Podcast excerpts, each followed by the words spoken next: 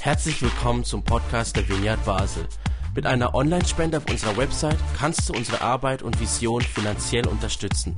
Vielen Dank fürs Mittagen und viel Spaß beim Zuhören. Kennt ihr das Märchen vom Hans im Glück? Falls nicht oder falls die Erinnerung daran schon zu lange zurückliegen, will ich es kurz nacherzählen.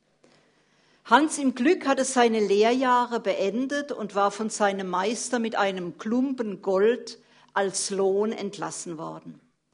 Auf seiner Wanderschaft nach Hause will er mit diesem Goldklumpen sein Glück machen und tauscht es gegen ein Pferd, das Pferd gegen ein Schwein, das Schwein für eine Gans und die Gans schließlich für einen Mühlstein. Als dieser Mühlstein ihm zu schwer wird, und er ihn an einem Brunnenrand abstellt, um zu verschnaufen, wirft er ihn kurzerhand in den Brunnen. Danach läuft er ganz erleichtert und froh weiter. Es scheint, als habe er jetzt endlich mit seinen leeren Händen sein Glück gefunden. Soweit das Märchen. Vor nicht ganz 20 Jahren, also zu einer Zeit, als ich selbst dem Märchenalter eigentlich schon entwachsen war, hat diese Geschichte vom Hans im Glück mich, be mich begleitet und wurde mir mehr und mehr wichtig, wurde mir zum Bild für meine eigene Situation. Im Jahr 2003 habe ich dann einen Schritt getan, der dem vom Hans im Glück glich, als er den Mühlstein in den Brunnen warf. Und so möchte ich mich jetzt zunächst euch auch ein wenig vorstellen. Geboren und aufgewachsen bin ich in Heidelberg. Das ist jetzt auch noch eine Beziehung zum Till. Geboren, aufgewachsen bin ich in Heidelberg und habe nach der Schule Theologie studiert, bin rund 20 Jahre Pfarrerin gewesen im Bereich der Badischen Landeskirche, kenne also so schön liturgische Gottesdienste. In den letzten fünf Jahren meines Berufslebens war ich in einer Leitungsaufgabe unserer Landeskirche tätig. Und in dieser Zeit wurde in mir eine tiefe Sehnsucht, die schon viele Jahre in mir schlummerte, geweckt, die Sehnsucht nach einer gemeinsamen geistlichen Lebensform. 2003 entschied ich mich dann nach einer ziemlich genau neunmonatigen Zeit des Prüfens dazu, diesen Schritt zu wagen. Ich war damals Mitte 40. Dazu gehörte dann unter anderem auch ein recht geräumiges Pfarrhaus zu räumen, das ich als alleinlebende Person erstaunlich gut mit meinen Sachen gefüllt hatte. Und ich erinnere mich dabei noch sehr genau an einen Moment. Es gibt auch ein Foto davon. Ich saß in meinem leeren Wohnzimmer auf dem Fußboden. Das Haus war weitgehend leer. Und in diesem Moment auf dem Fußboden sitzend kam ich mir eigentlich vor wie der Hans im Glück. Es war ein Empfinden von Erleichterung. Ich hatte Ballast abgegeben, losgelassen. Nicht, dass ich damit nichts mehr besaß. Wenn ich jetzt all meine persönlichen Dinge, die ich weiterhin habe und die auch wieder neu dazugekommen sind, zügeln müsste, dann hätte das nicht auf einer Handkarre Platz, geschweige denn in ein oder zwei Koffern. Und doch jener Moment damals, 2003, hat mich tief erfahren lassen, etwas von dem, wie Besitz bindet oder binden kann, zur Last werden kann, auch zu einer großen Verantwortung Manchmal auch zu einem schlechten Gewissen nach dem Motto, eigentlich sollte ich doch, müsste ich doch. Das Weggeben und Loslassen, das nicht mehr so an den Dingen hängen, habe ich selbst als große Erleichterung, als eine Form von Freiheit erfahren und nicht zuerst als einen schmerzlichen Verzicht. Klar, ich hatte keine Familie, keine Kinder, für die ich Verantwortung trug. Auch hatte und habe ich einen Beruf, der es mir auch jetzt noch jederzeit ermöglichen würde, wieder eine Pfarrstelle zu übernehmen, um Geld zu verdienen. Außerdem bin ich in eine Gemeinschaft eingetreten, in der ich jetzt ja auch gewissermaßen versorgt werde. Mit meinem Schritt in die Kommunität muss ich mich auch um viele Dinge nicht mehr selbst kümmern. Und doch, die tiefe Erfahrung, das Verzicht, das Bereitschaft zum Verzichten, zum Loslassen in eine große Freiheit führt, diese tiefe Erfahrung ist geblieben und für mich auch jetzt letztlich immer wieder neu Ansporn und Frage, was kann und muss ich loslassen? Denn mit diesem einmaligen Schritt vor mehr als 15 Jahren ist es eben nicht geschehen. So viel zunächst einmal ein kleiner persönlicher Zugang zum Thema. Und dann will ich jetzt noch kurz die Vorstellung meiner Person abschließen dann komme ich zum Predigtext. Von 2003 bis 2008 lebte ich zunächst in Deutschland an zwei verschiedenen Orten in je einer Gemeinschaft, Kommunität. Und seit 2009, also genau zehn Jahren, bin ich jetzt hier Schwester der Kommunität Diakonissenhaus Rien. Und meine Aufgaben sind, das eine hat der Till schon gesagt, geistliche Begleitung, geistliche Angebote, Einkehrtage, Exerzitien oder auch Gottesdienste. So viel noch abschließend zu meiner Person. Und ich möchte jetzt den Abschnitt lesen aus der Apostelgeschichte, Apostelgeschichte 2, die Verse 42 bis 47. Das ist ja der vorgegebene Predigtext unter dieser Überschrift Mutprobe 1, tut euren Besitz zusammen. Es wird da beschrieben, die erste Gemeinde. Dann heißt es, sie blieben aber beständig in der Lehre der Apostel und in der Gemeinschaft und im Brotbrechen und im Gebet. Es kam aber Furcht über alle, es geschahen viele Wunder und Zeichen durch die Apostel. Alle aber, die gläubig geworden waren, waren beieinander und hatten alle Dinge gemeinsam. Sie verkauften Güter und Habe und teilten sie aus unter alle, je nachdem es einer nötig hatte. Und sie waren täglich einmütig beieinander im Tempel, brachen das Brot hier und dort in den Häusern, hielten die Mahlzeiten mit Freude und lauterem Herzen und lobten Gott und fanden Wohlwollen beim ganzen Volk. Der Herr aber fügte täglich zur Gemeinde hinzu, die gerettet wurden. Soweit der Abschnitt. Insgesamt dreimal finden wir in der Apostelgeschichte solche summarische Beschreibungen über das, was die Urgemeinde geprägt hat. Und das, was da benannt ist, beschreibt oder prägt Kirche bis auf den heutigen Tag, ob das jetzt eine Landeskirche ist, ob es die Vineyard-Gemeinde ist oder so. Die Beständigkeit in der Lehre der Apostel, die Gemeinschaft, die Feier des Abendmahls und das Gebet. Soweit, so gut. Dazu die Gütergemeinschaft. Und es ist noch spannend, in Apostelgeschichte 4, wo wir so eine ähnliche Stelle haben, heißt es sogar, sie waren ein Herz und eine Seele.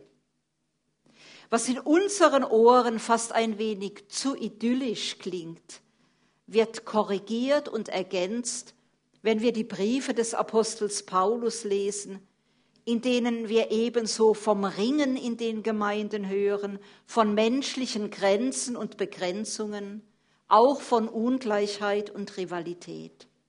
Ja, alles das hat es von Anfang an gegeben, in der ersten bis in die heutigen Gemeinden Christi. Aber ebenso diese tiefere, hinter und unter allen menschlichen Unzulänglichkeiten liegende Einheit und Einigkeit die allein in Jesus Christus ihre Mitte, ihren Grund, ihre Lebenskraft hat. Ohne diese Mitte in Jesus Christus hätte diese urkirchliche Kommune nicht funktioniert. Ohne diese Mitte in Jesus Christus wären die ersten Urchristen an ihren eigenen Idealen gescheitert. Das, was sie letztlich geeint hat, waren nicht ihre Selbstlosigkeit, nicht ihr Einsatz, ihr Engagement. Was sie geeint hat, war das Einssein in Christus als ihrer Mitte, als ihrem Grund und Ziel. Im Schauen auf ihn, im sich immer wieder neu ausrichten auf diese Mitte hin, da verloren Fragen nach dem eigenen Besitz, dem eigenen Wohlergehen an Bedeutung. Ja, der Blick auf Christus relativierte und relativiert das Kreisen um sich selbst, das eigene Sorgen und Zersorgen. Dietrich Bonhoeffer hat in seinem Buch vom gemeinsamen Leben christliche Gemeinde einmal so definiert.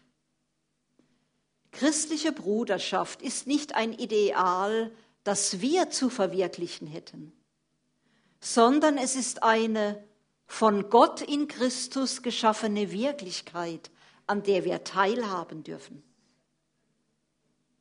Angewandt auf unser Thema, Gütergemeinschaft ist nicht ein, ein Ideal, das wir zu verwirklichen hätten, es ist vielmehr eine logische Folge, eine Konsequenz davon, dass wir teilhaben an der von Gott geschaffene Wirklichkeit in Christus. Wenn ich das jetzt nochmals auf mein eigenes Leben anwende, es war nicht die Frage, wie werde ich meinen Besitz los, die mich motivierte, damals den Schritt zu tun.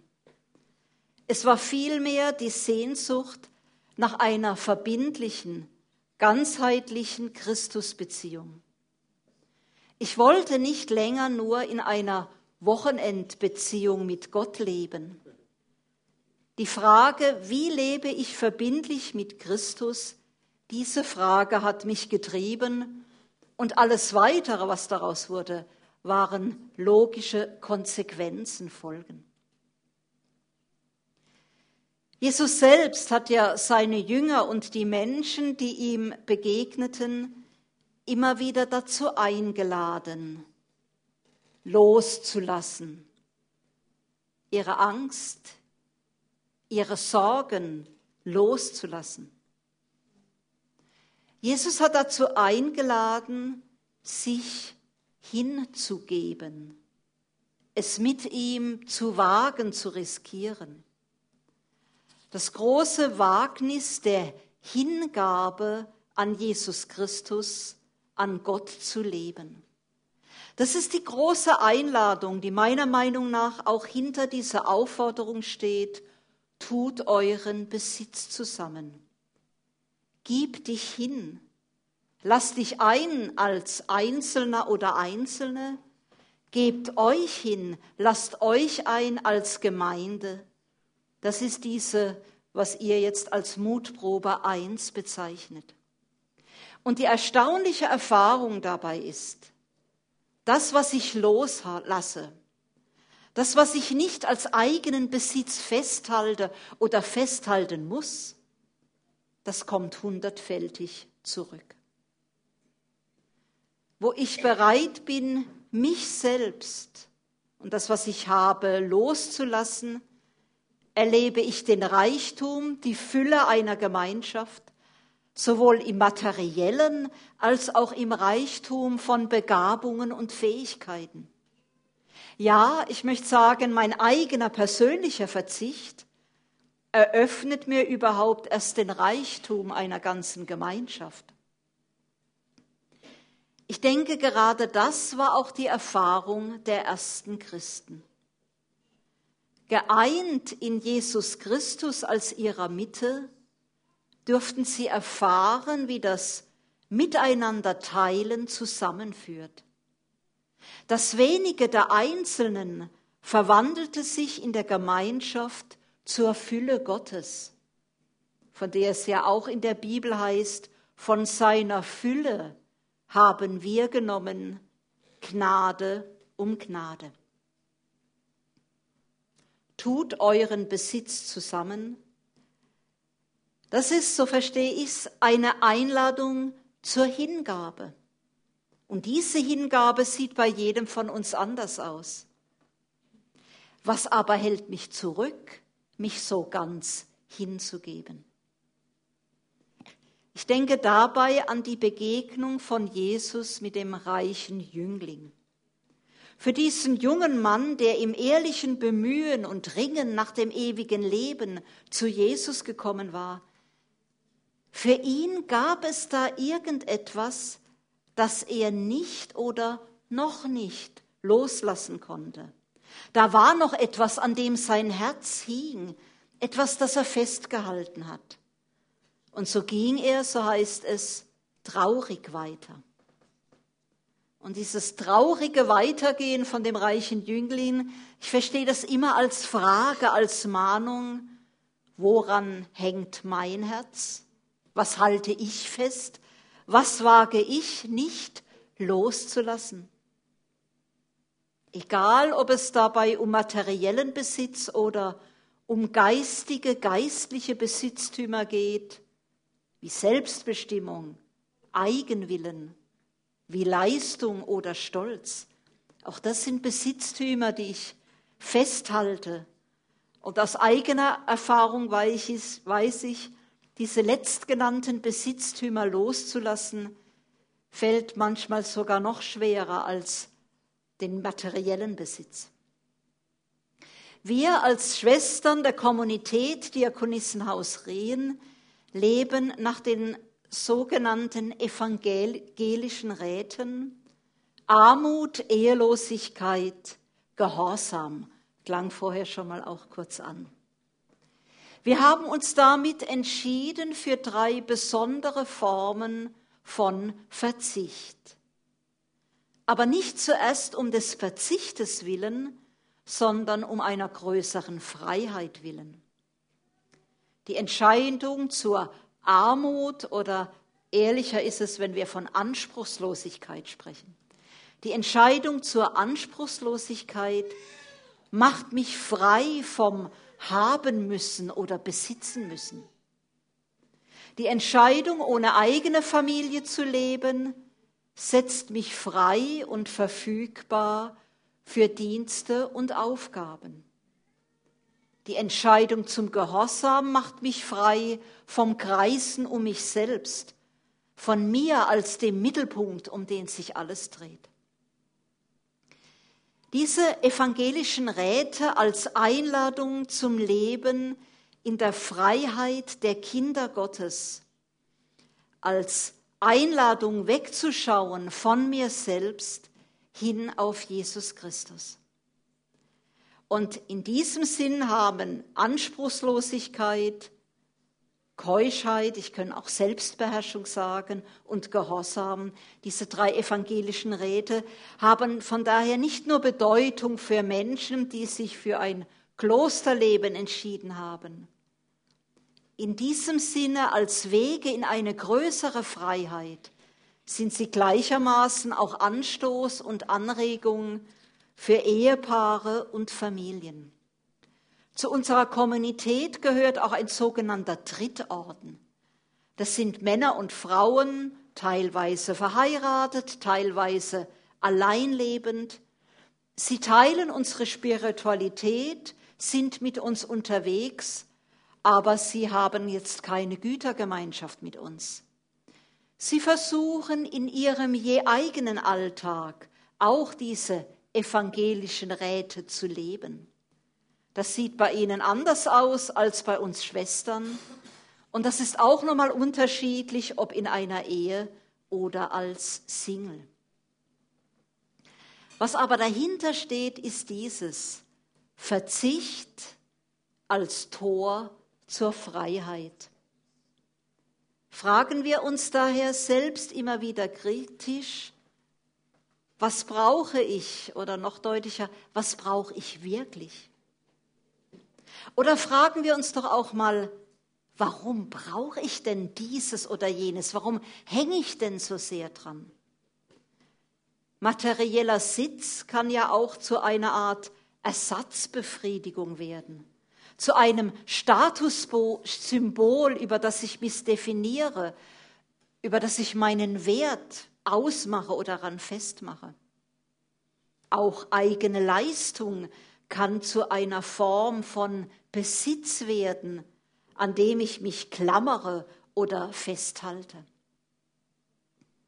Nochmals die Frage, was brauche ich wirklich? Oder warum brauche ich dieses oder jenes? Die Einladung, die Aufforderung heute oder erste Mutprobe besteht darin, dass wir mehr und mehr wegschauen von dem, was wir haben, hin zu dem, der uns gemacht hat, was wir sind, was wir durch ihn sind, Jesus Christus. Die Entscheidung, das, was mir anvertraut ist, mit anderen zu teilen, beginnt also oder wird überhaupt erst möglich und erleichtert mit einem Perspektivwechsel, einem Blick- oder Richtungswechsel. Beginnt damit, dass ich mich mehr und mehr ganz auf Christus ausrichte als die Mitte, als Grund und Ziel meines Lebens erkenne und annehme. Wir haben das vorhin gesungen. Christus ist genug.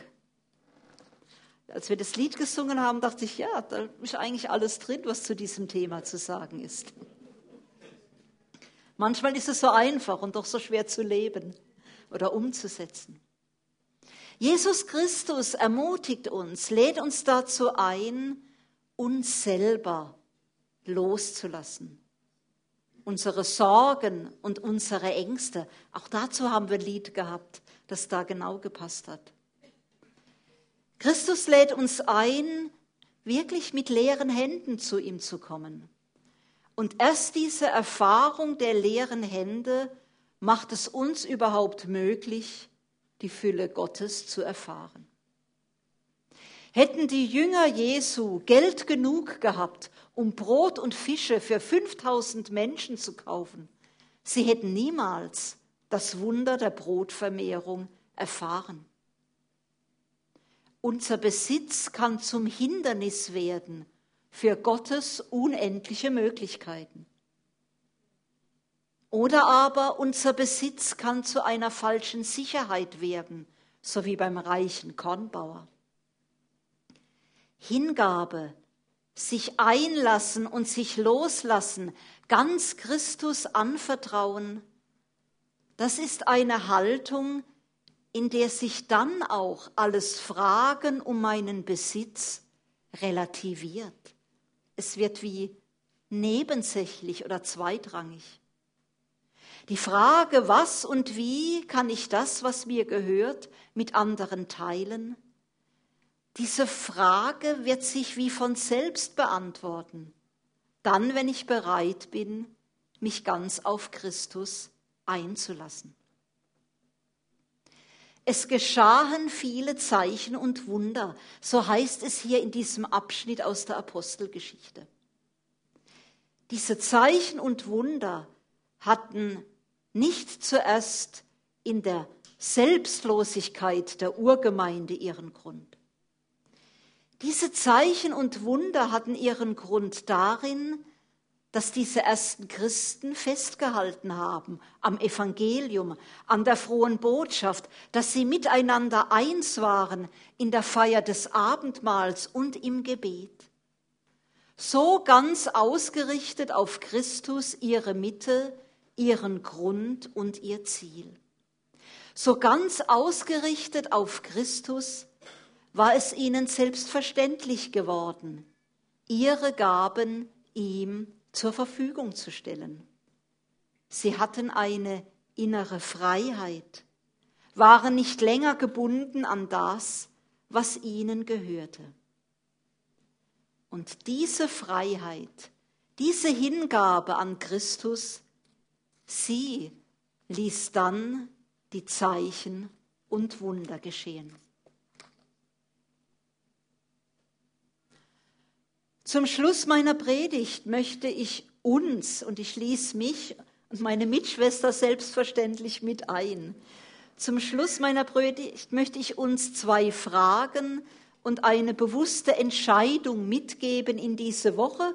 Und ihr kriegt es dann auch schriftlich zum Mitnehmen, um es im Badezimmer an den Spiegel zu hängen oder an den Kühlschrank, wo, wo so ein guter Blickfang ist. Die beiden Fragen. Was brauche ich wirklich? Warum brauche ich dieses oder jenes? Und die Entscheidung, ich überlasse mich mit allem, was ich bin und habe, Jesus Christus und bin gespannt, wo er, wohin er mich führt mit allem, was ich bin und habe. Ich sage nochmal die Entscheidung. Ich überlasse mich mit allem, was ich bin und habe, Jesus Christus und bin gespannt, wohin er mich führt mit allem, was ich bin und habe. Amen.